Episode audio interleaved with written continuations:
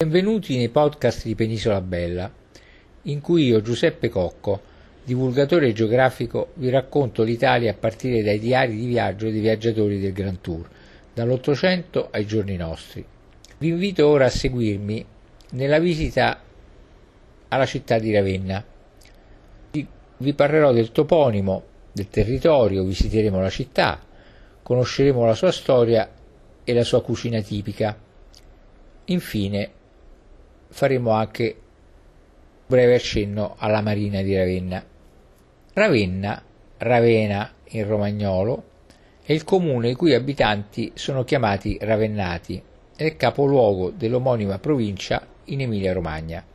È la città più grande e storicamente più importante della Romagna. Il suo t- territorio comunale è il secondo in Italia per superficie, superato solo da quello di Roma e comprende nove lidi della riviera romagnola.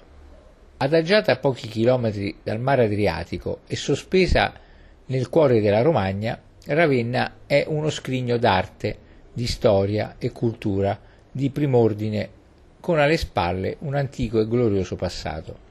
Oltre alla straordinaria ricchezza del suo patrimonio monumentale, i pochi chilometri che la separano dalla costa adriatica la rendono una suggestiva meta di relax, di divertimento, nonché luogo ideale per passeggiare immersi nella natura.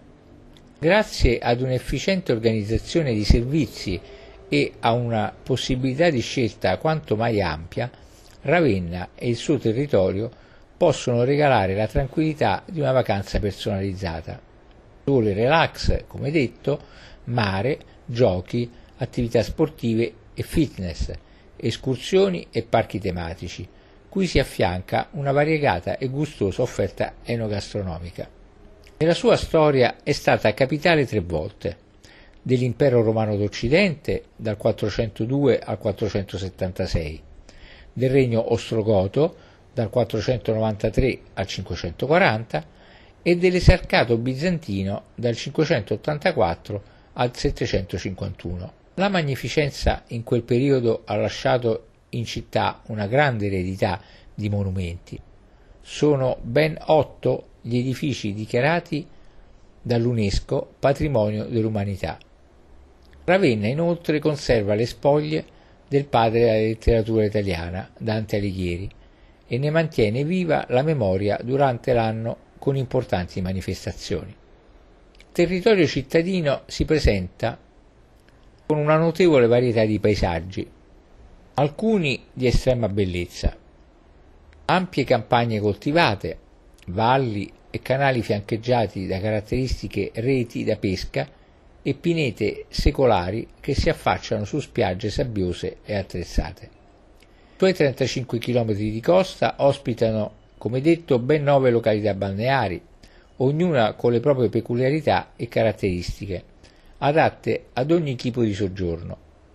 Per gli amanti della natura e delle escursioni è possibile immergersi nelle bellezze naturalistiche del Parco del Delta del Po, dove rare specie di uccelli trovano rifugio.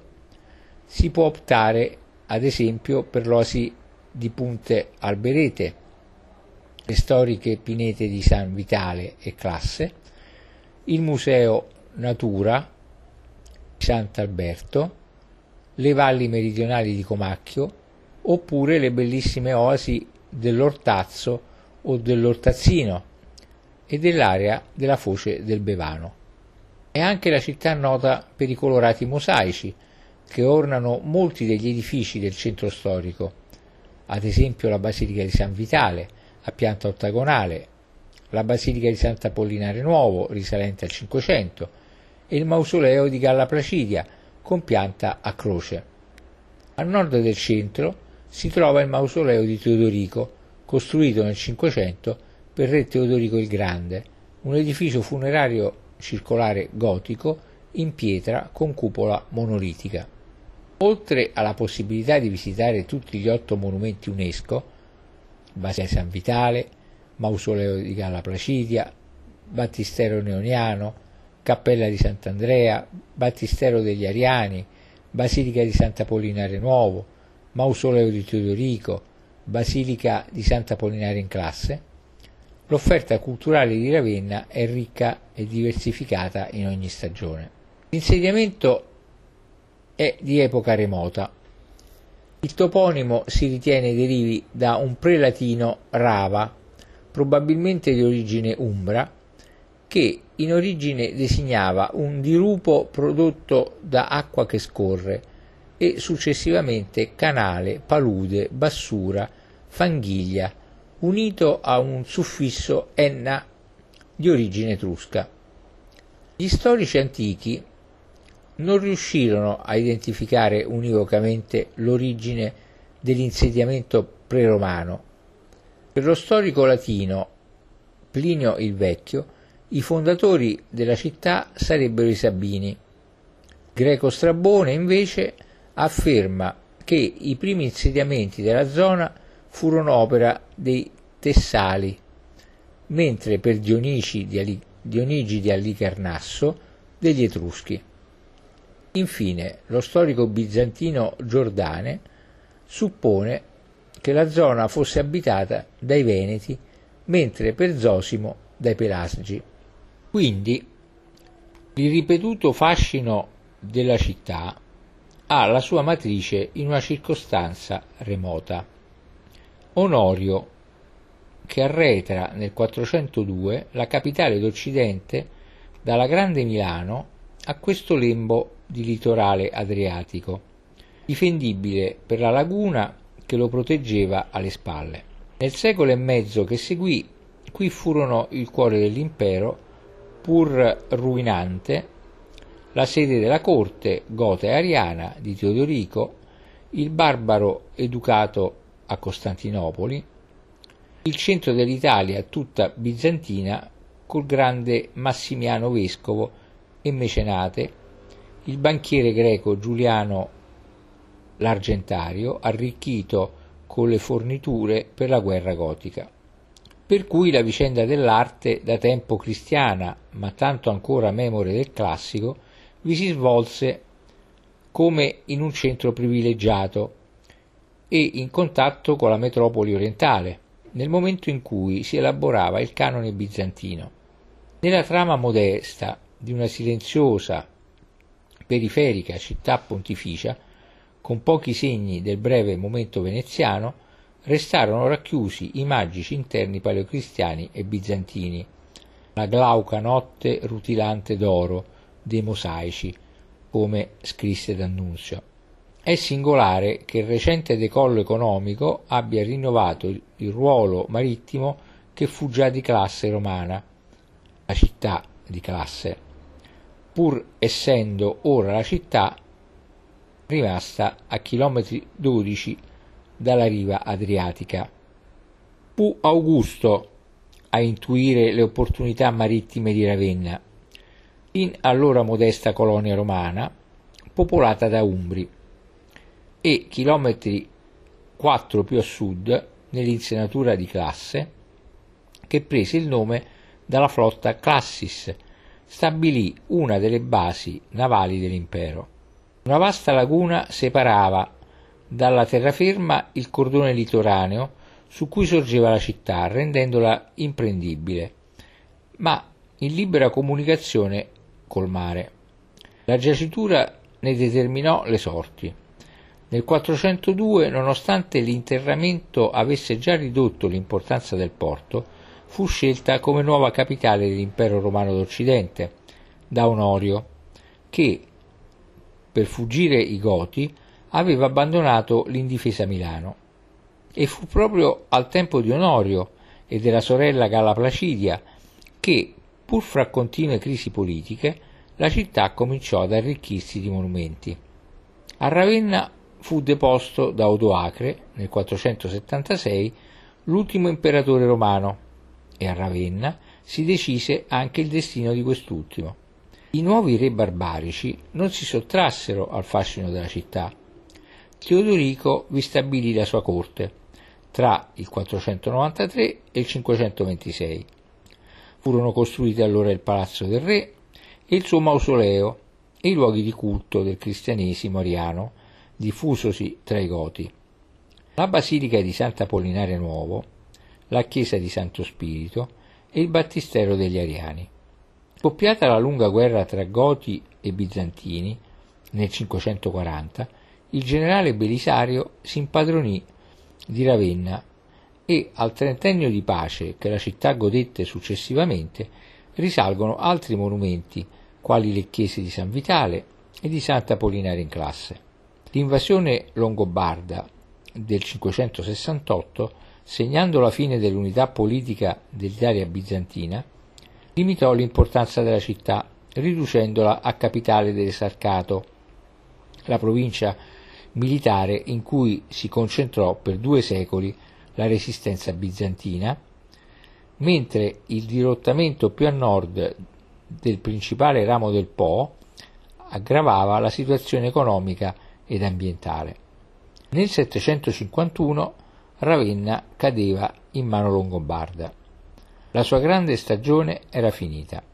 Da allora fu governata dagli arcivescovi, poi dal comune aristocratico e infine dal potere signorile delle famiglie dei Traversari e dei da Polenta.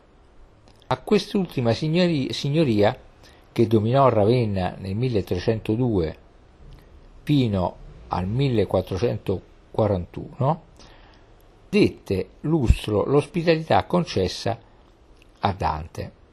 Intanto, per risolvere i problemi idraulici, erano stati deviati il Montone e il Ronco e fatti scorrere a nord e rispettivamente a sud della città. Ma l'Adriatico era ormai un mare veneziano e quando Ravenna cadde in mano di Venezia, il suo commercio e la sua produzione di sale ne erano già da tempo controllati.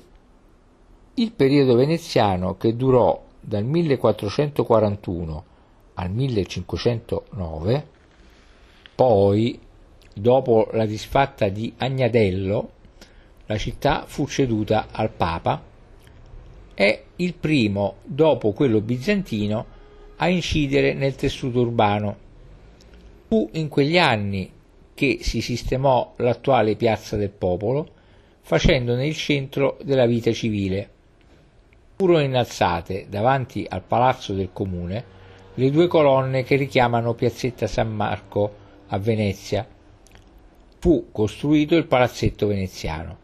Nell'odierna via Cairoli sorsero belle case di gusto veneziano e fu eretta a difesa, a difesa la rocca di Brancaleone. Secoli successivi, durante i quali i Ravennati e Ravenna fecero parte dello Stato della Chiesa, furono anni di abbandono, tranne che nella prima metà del 1700 in cui i legati pontifici fecero deviare ancora il corso del Montone e del Ronco, responsabili di disastrose inondazioni, unendoli a sud della città in un unico corso chiamato Fiumi Riuniti. Nell'alveo dell'abbandono, dell'abbandonato Montone aprirono un nuovo porto canale, il canale Corsini, che prese il nome da Papa Clemente XII Corsini. Sempre al 1700 risalgono anche alcuni discussi interventi architettonici, quali la costruzione del nuovo Duomo al posto della demolita Basilica Ursiana e il tempietto del sepolcro di Dante. Il secolo XIX, 1800, non lasciò a Ravenna grandi tracce se si escludono i restauri dei monumenti bizantini e anche il successivo non operò grandi interventi urbanistici, salvo l'apertura di Piazza Littorio, oggi Piazza Caduti per la Libertà.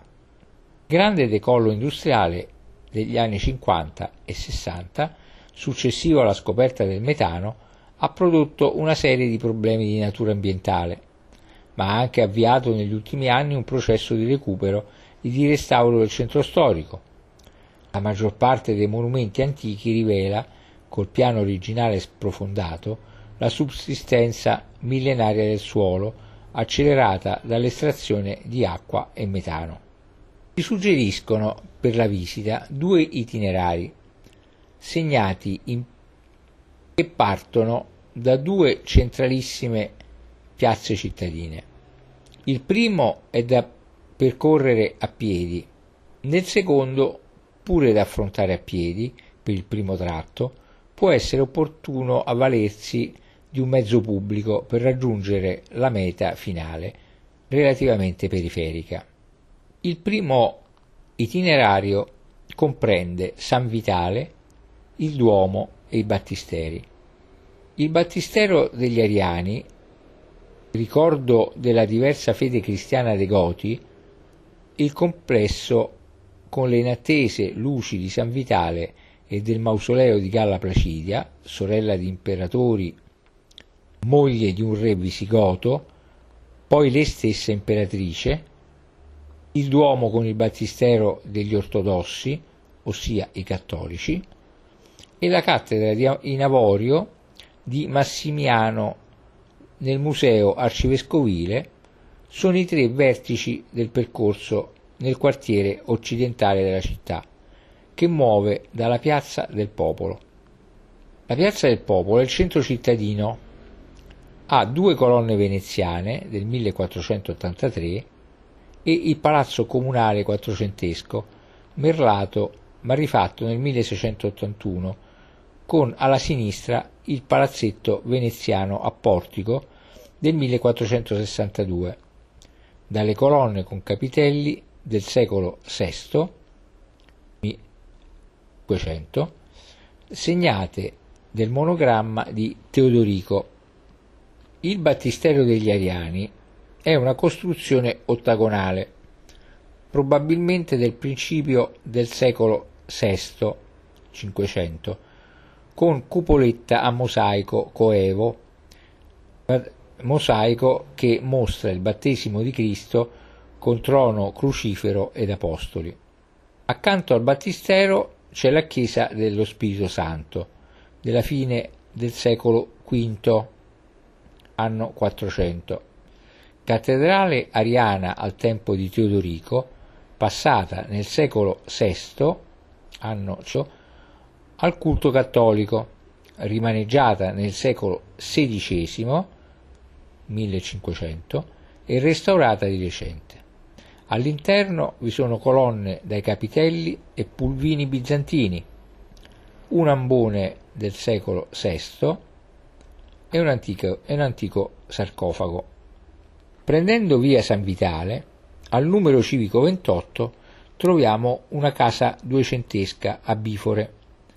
Quasi in fondo, a destra, per il barocco Arco di San Vitale del 1622, si accede poi alla basilica e al mausoleo di Galla Placidia.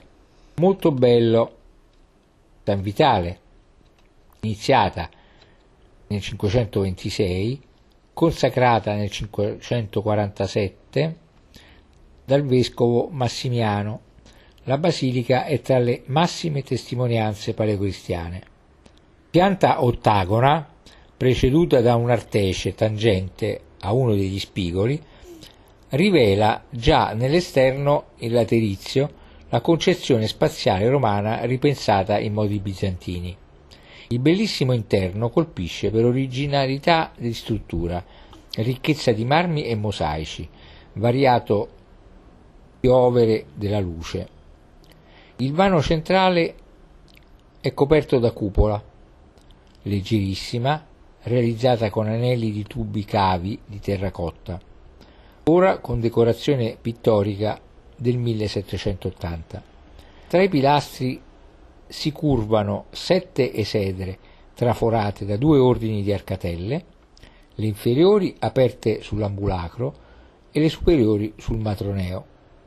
Da un'arcata si prolunga il presbiterio, la parte più preziosa del monumento per i suoi bellissimi mosaici che rivestono le pareti.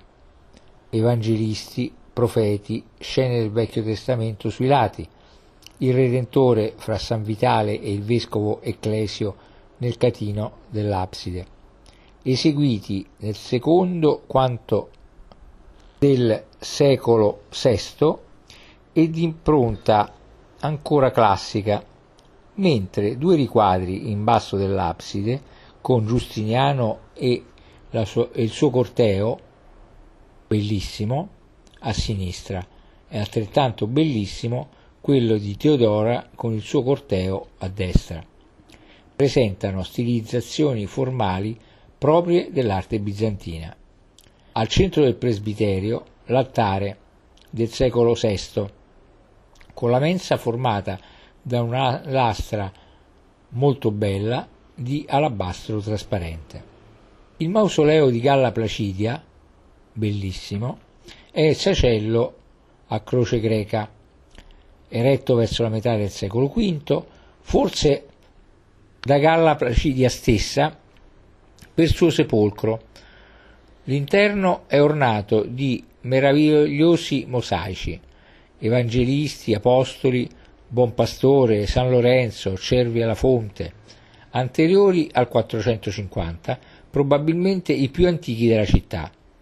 Nei bracci della croce vi sono tre sarcofagi gre- antichi, uno ritenuto sepolcro di Galla Placidia, che però fu sepolta a Roma, quello di sinistra della fine del secolo V, quello a destra del principio del secolo VI, quello al centro romano. Molto bello da visitare è il Museo Nazionale, che contiene raccolte eterogenee riunite attorno a un nucleo del primo 1700 dovuto al camaldolese Pietro Canneti ed è notevole per il materiale romano e paleocristiano.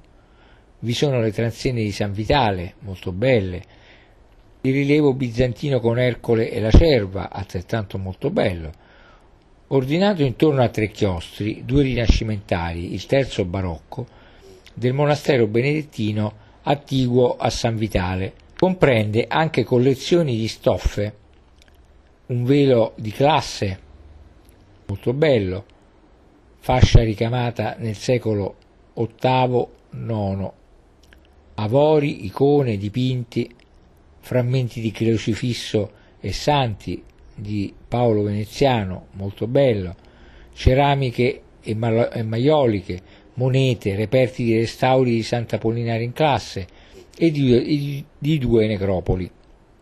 Riusciti arriviamo a Piazza Kennedy, già nel mercato. Uno di fronte all'altro vi prospettano il palazzo Rasponi delle Teste del principio del 1700 e il palazzo Rasponi Murat del secolo XV restaurato nel 1600 e 1700. Arriviamo poi al Duomo, la cosiddetta Basilica Urziana del principio del secolo V, demolita nel 1733 e costata, è stata sostituita sul fianco sinistro in cui si leva il campanile cilindrico del secolo V, anch'esso restaurato. All'interno, in fondo alla navata mediana, c'è un bellissimo ambone dell'arcivescovo Agnello della seconda metà del VI secolo. Nel transetto destro due sarcofagi ravennati della seconda metà del V secolo. Nel transetto sinistro si apre la cappella del Santissimo Sacramento, costruita da Carlo Maderno nel 1612 decorata da affreschi di Guido Reni e discepoli del 1620. Riusciti arriviamo al meraviglioso battistero neoniano, che è detto anche degli ortodossi. Il laterizzi ottagonale fu probabilmente iniziato nei primi decenni del secolo V, e completato con la decorazione musiva sotto il vescovo Neone poco dopo il 450. Ecco perché detto neoniano. All'interno troviamo due ordini di arcate addossate alle pareti che sostengono la cupola ricoperta da meravigliosi mosaici divisi in tre zone che mostrano il battesimo di Gesù nel Giordano col fiume personificato da un vecchio, apostoli, figurazioni simboliche di altari e di tronchi cruciferi, al centro un fonte battesimale del 500 1500 con marmi antichi. Arriviamo poi al Museo Arcivescovile che si trova dietro il Duomo nell'Arcivescovado e raccoglie materiali dell'antica cattedrale e di altri edifici religiosi tra i quali una statua acefala in porfido forse di Giustiniano molto bella nell'oratorio di Sant'Andrea a croce greca bei mosaici degli inizi del secolo VI. All'interno della torre salustra è invece custodita, la cattedra di Massimiano, molto bella anche questa, e celebre opera in avorio del secolo VI, con rilievi in cui si intrecciano influenze varie fra l'altro Costantino, Costantinopolitane e alessandrine. E siamo arrivati al secondo itinerario, quello di Sant'Apollinare Nuovo e del museo, mausoleo di Teodorico. Guidarello, il bel guerriero, cui ferro, morte dolor furon suggelli, scriveva D'Annunzio, giace supino, marmoreo, la sua visita alla Pinacoteca, un topos turistico del decadentismo, inframmezza il percorso nei quartieri orientali dedicati a Dante, sepolto in questa città, suo ultimo rifugio da esiliato, e al remoto re dei Goti. Di Teodorico il palazzo lo è solo di nome ma Sant'Apollinare Nuovo è la chiesa che egli, vinto Odoacre, regalò alla città e il mausoleo, a metà tra il barbarico e l'ambizione classica romana, pare quasi un simbolico riassunto del complesso personaggio. Arriviamo quindi a Piazza San Francesco, che è il centro della zona dantesca, sistemata negli anni 30. La casa Oriani che vi prospetta è sul sito di quella che abitò George Byron ed è sede, sede della Biblioteca di Storia Contemporanea. A sinistra della chiesa di San Francesco, l'edicola di Braccioforte del 1480 con due sarcofagi antichi e al di là il sepolcro di Dante. Quindi la bella Basilica di San Francesco del secolo V, ricostruita nel, X, poi rimaneggiata e restaurata dai danni della guerra, con il campanile proto-romanico che è stato integrato e regolarizzato nei giri di bifore, trifore e quadrifore nel 1921. L'altare maggiore è formato dalla cosiddetta urna di Liberio, adorna di rilievi e la cripta, invasa dalle acque, è dei secoli IX e X. Nella prima cappella a destra decorazioni di Tullio Lombardo del 1525. E siamo quindi alla tomba di Dante, molto interessante, più che bella direi. Ospite dal 1317 di Guido Novello da Polenta, il poeta morì nella notte tra il 13 e il 14 settembre 1321. Il funerale fu celebrato in San Francesco e la prima sepoltura avvenne in un sarcofago posto sotto un portico laterale. Nell'attuale tempietto del 1780, sopra la tomba, il rilievo con Dante che legge di Pietro Lombardo del 1483 sul campaniletto a vela 1921 la campana della città d'Italia. Attorno all'attivo chiostro, al primo piano, il museo dantesco. Arriviamo alla chiesa di Sant'Agata Maggiore, che si trova in via Mazzini, chiesa del secolo V-VI, restaurata alla fine del XV secolo, con facciata con protiro rinascimentale e campanile cilindrico. All'interno troviamo colonne dai capitelli romani, bizantini e rinascimentali, ambone di marmo greco del secolo VI, frammenti architettonici antichi. Santa Maria in Porto, invece, è una chiesa tardo rinascimentale tra il 1553 e il 1606, dalla facciata settecentesca di gusto palladiano. All'interno, al quarto altare destro, tela di scarsellino, nell'abside coro del 1576 al 1593, all'altare del transetto sinistro, bella Madonna greca, rilievo marmoreo tardo bizantino, forse del secolo XI. Attiguo alla basilica è l'ex monastero dei canonici lateranensi degli anni 1496-1508 la cui facciata verso i giardini è costituita dalla loggetta lombardesca, molto bella, del primo 1500, a duplice portico terreno e soprastante loggia.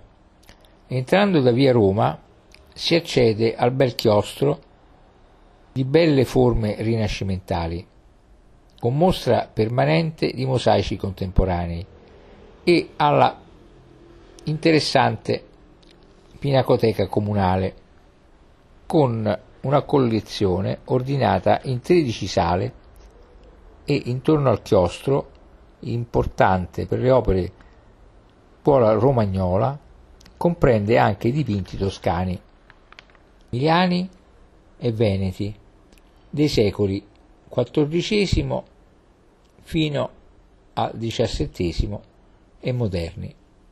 Tra l'altro, da segnalare una bella crocifissione e santi di Lorenzo Monaco, un altrettanto bello San Romualdo del Guercino, belli Apollo e Daphne di Cicco Bravo, due belle Madonne di Nicolò Rondinelli e la celebre statua sepolcrale, sepolcrale di Guidarello Guidarelli Uomo d'arme ravennate, opera di Tullio Lombardo del 1525.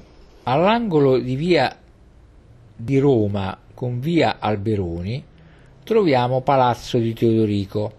È così chiamato perché la tradizione vuole che qui sorgesse il sontuoso edificio raffigurato nel mosaico di Sant'Apollinare Nuovo, ma in realtà si tratta dei resti di un singolare edificio della fine del secolo VII o della prima metà dell'VIII, forse corpo di guardia o sede della segreteria degli esarchi.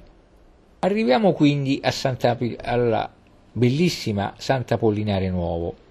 La chiesa fu fatta erigere da Teodorico nel 493 al 496 per gli ariani. Poi venne consacrata al culto cattolico intorno al 560. Bello il campanile cilindrico del secolo IX-X. Precede la facciata in laterizi un portichetto rifatto del 1500 con materiali antichi. L'interno è basilicale, a tre navate su colonne da capitelli finemente lavorati soffitto a cassettoni dorati del 1600.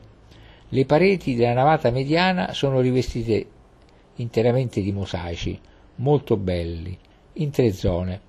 Le due superiori riportano scene della vita di Cristo, santi e profeti, di epoca teodi- teodorici- teodoriciana e di gusto tardoclassico. La zona inferiore riporta invece le processioni dei martiri, che muovono da Ravenna verso Gesù in trono fra angeli e delle vergini che precedute dai magi muovono dalla città di classe verso la Madonna col bambino fra gli angeli della metà del secolo VI, squisitamente bizantine per astrazione e ritmo. A destra l'ambone del secolo VI, scolpito, e nel presbiterio transenne e altare pure del secolo VI. La basilica di San Giovanni Evangelista essa molto bella, è del secolo V, restaurata e ripristinata dopo le istruzioni belliche. La precede un bel portale gotico ornato di bassorilievi. A destra della facciata si leva il robusto campanile quadrato del secolo X, la parte superiore invece è del 1300. L'abside poligonale, all'interno colonne antiche, frammenti di mosaici pavimentali alle pareti e nella cappella a sinistra resti di affreschi di scuola riminese del 1300. Una finestra della navata destra si apre su un chiostro rinascimentale, parzialmente ripristinato con vera da pozzo del 1570. Un cenno alla rocca di Brancaleone di forma quadrangolare fu costruita dai veneziani tra il 1457 e il 1470 per controllare militarmente la città. È costituita la rocca da due corpi. La rocca vera e propria, munita di quattro torrioni cilindrici, e la cittadella, con due torrioni circolari e due semicircolari. Attualmente l'area adibita a giardino attrezzato è utilizzata per spettacoli pubblici all'aperto. Arriviamo così al bellissimo mausoleo di Teodorico, che si alza isolato coi cipressi a sfondo, a circa due chilometri a nord-est del centro. Il re Goto lo fece erigere poco dopo il 520. È una rara costruzione in pietra d'Istria, barbarica ma con riferimenti a esempi architettonici tardo-antichi. Ha una cupola di un sol blocco calcareo di un metro di spessore, 11 di diametro e un'inclinatura che si verificò probabilmente alla posa dell'opera. All'interno un locale cruciforme in basso ed un ambiente circolare al primo piano con una vasca di porfido che in origine dovette contenere le spoglie del re. Finito il giro, per quanto sommario, dei luoghi principali della città di Ravenna, naturalmente molto bella anche da visitare nelle sue vie e nelle sue piazze, possiamo spingerci nei dintorni per andare a vedere la meravigliosa Basilica di Sant'Apollinare in Classe, che si trova a 5 km a sud, sulla statale adriatica. Dal bivio per il lido di Dante, ingresso all'area archeologica di Classe, molto interessante anch'essa, con resti dell'impianto portuale tardo-romano e bizantino. Più oltre troviamo a sinistra della statale Sant'Apollinare in classe e si vede subito dietro una cortina di pini. Basilica cimiteriale consacrata al vescovo Massimiano nel 549, insigne monumento della cultura artistica bizantina ravennate, ha un bellissimo campanile cilindrico al suo fianco, monofore, bifore e trifore in progressione, che è databile dopo il IX secolo. All'interno della chiesa dividono le navate colonne di marmo greco con capitelli bizantini a foglie di acanto sormontati da pulvini, dieci sarcofagi di arte ravennate nelle navate minori, altare e ciborio del secolo IX in fondo alla navata sinistra. Sotto il presbiterio, cripta forse del secolo IX-X, e per vari bellissimi di varia epoca che vanno dal VI, VII secolo e oltre, rivestono il presbiterio sopraelevato nel catino dell'abside la rappresentazione allegorica della trasfigurazione del secolo VI. Riuscendo da Sant'Apollinare in classe, abbiamo la pineta di classe, una delle sei stazioni in cui è articolato il parco regionale del Delta del Po, che si stende a sud-est della basilica ed è parte di un bosco che in origine copriva tutto il litorale. Il pino domestico che la compone fu qui introdotto in antico per le necessità di legname dei cantieri navali del porto di Classe. Alla pineta di San Vitale è bellissima, si giunge andando a nord per 4 km e mezzo. È parte dell'omonima stazione del Parco regionale del Delta del Po che si estende a levante della statale Romea. Appartenuta all'omonima abbazia Ravennate, era un tempo unita lungo il litorale alle pinete di Classe e di Cervia. Sulla sinistra della statale, in prossimità della casa della Cassa di Colmata, torrente Lamone, troviamo l'oasi faunistica di Punte Alberete, raro esempio di bosco palustre padano, habitat di molte specie di uccelli acquatici e palustri. Come l'arte del mosaico, anche l'arte del mangiar bene a Ravenna ha solide radici che affondano nel sapere contadino tipico della Romagna, prodotti semplici e genuini che attingono ai sapori e ai profumi locali e tradizionali, in grado di conquistare anche i palati più difficili. Tipici sono gli orecchioni, tortelli di magro giganti, i gussoni, panzerotti ripieni di verdure, il brodetto alla romagnola con aggiunta di pomodoro, i passatelli, vermicelli di pasta in brodo, i frittelloni, tortelli di spinaci saltati al burro con uvetta e formaggio, fritti e cosparsi di zucchero, la piada o piadina in luogo del pane, soprattutto del forlivese, ma anche in uso a Ravenna. I vini DOC del Ravennate portano dopo il nome la qualifica di Romagna e le zone di produzione si estendono anche alle province di Bologna e Forlì-Cesena, alcune solo in tali due province. Sono l'Albana di Romagna, bianco, nei tipi secco, amabile e dolce, passito, il Pagadebit di Romagna, bianco, nei tipi secco amabile, bertinoro, secco o amabile, tutti anche frizzanti. Il Trebbiano di Romagna, bianco anche spumante, il Cagnina di Romagna, rosso dolce, e il Sangiovese di Romagna, rosso anche superiore.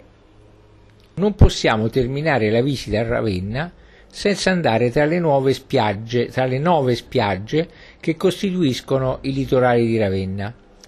Alla marina di Ravenna, che è senza dubbio quella più vicina al centro storico dell'ex capitale bizantina, oltre ad essere insieme prospicente, al prospicente Porto Corsini una delle più antiche immersa nel verde di una rigogliosa pineta costiera e facilmente raggiungibile sia via terra sia via mare, Marina di Ravenna è senza dubbio una località dinamica e di tendenza, con locali e stabilimenti balneari e un'organizzazione turistico-alberghiera in grado di richiamare durante il periodo estivo numerose famiglie, ma soprattutto un pubblico giovane ed esigente.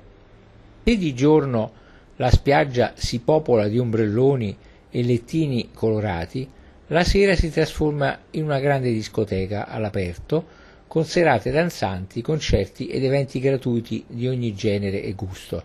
Lungo i suoi viali si passeggia, a ritmo di musica e divertimento, tra mercatini e vetrine illuminate, locali alla moda, ristoranti con specialità di carne e pesce. Marina di Ravenna è però anche una meta rinomata anche tra i velisti, infatti la località ospita Marinara, il porto turistico più importante dell'Alto Adriatico, con circa 1100 ormeggi e due dighe foranee che garantiscono l'accessibilità anche in condizioni di maltempo.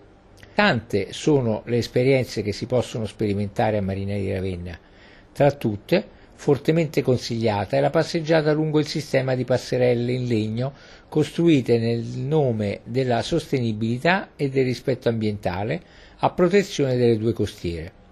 Altrettanto imperdibile è la diga foranea, un corridoio in mezzo al mare di circa 3 km che rilassa e rigenera. Per i sognatori invece l'arrivo serale delle grandi navi commerciali nel porto di Marina può essere un fo- una fonte di suggestione e romantica attesa. Tra le tante specialità da gustare alla Marina di Ravenna spicca la cozza di Marina, una vera e propria prelibatezza dell'Adriatico, che prolifera a pochi chilometri dalla costa romagnola e viene anche celebrata ogni anno ad inizio estate con una grande festa.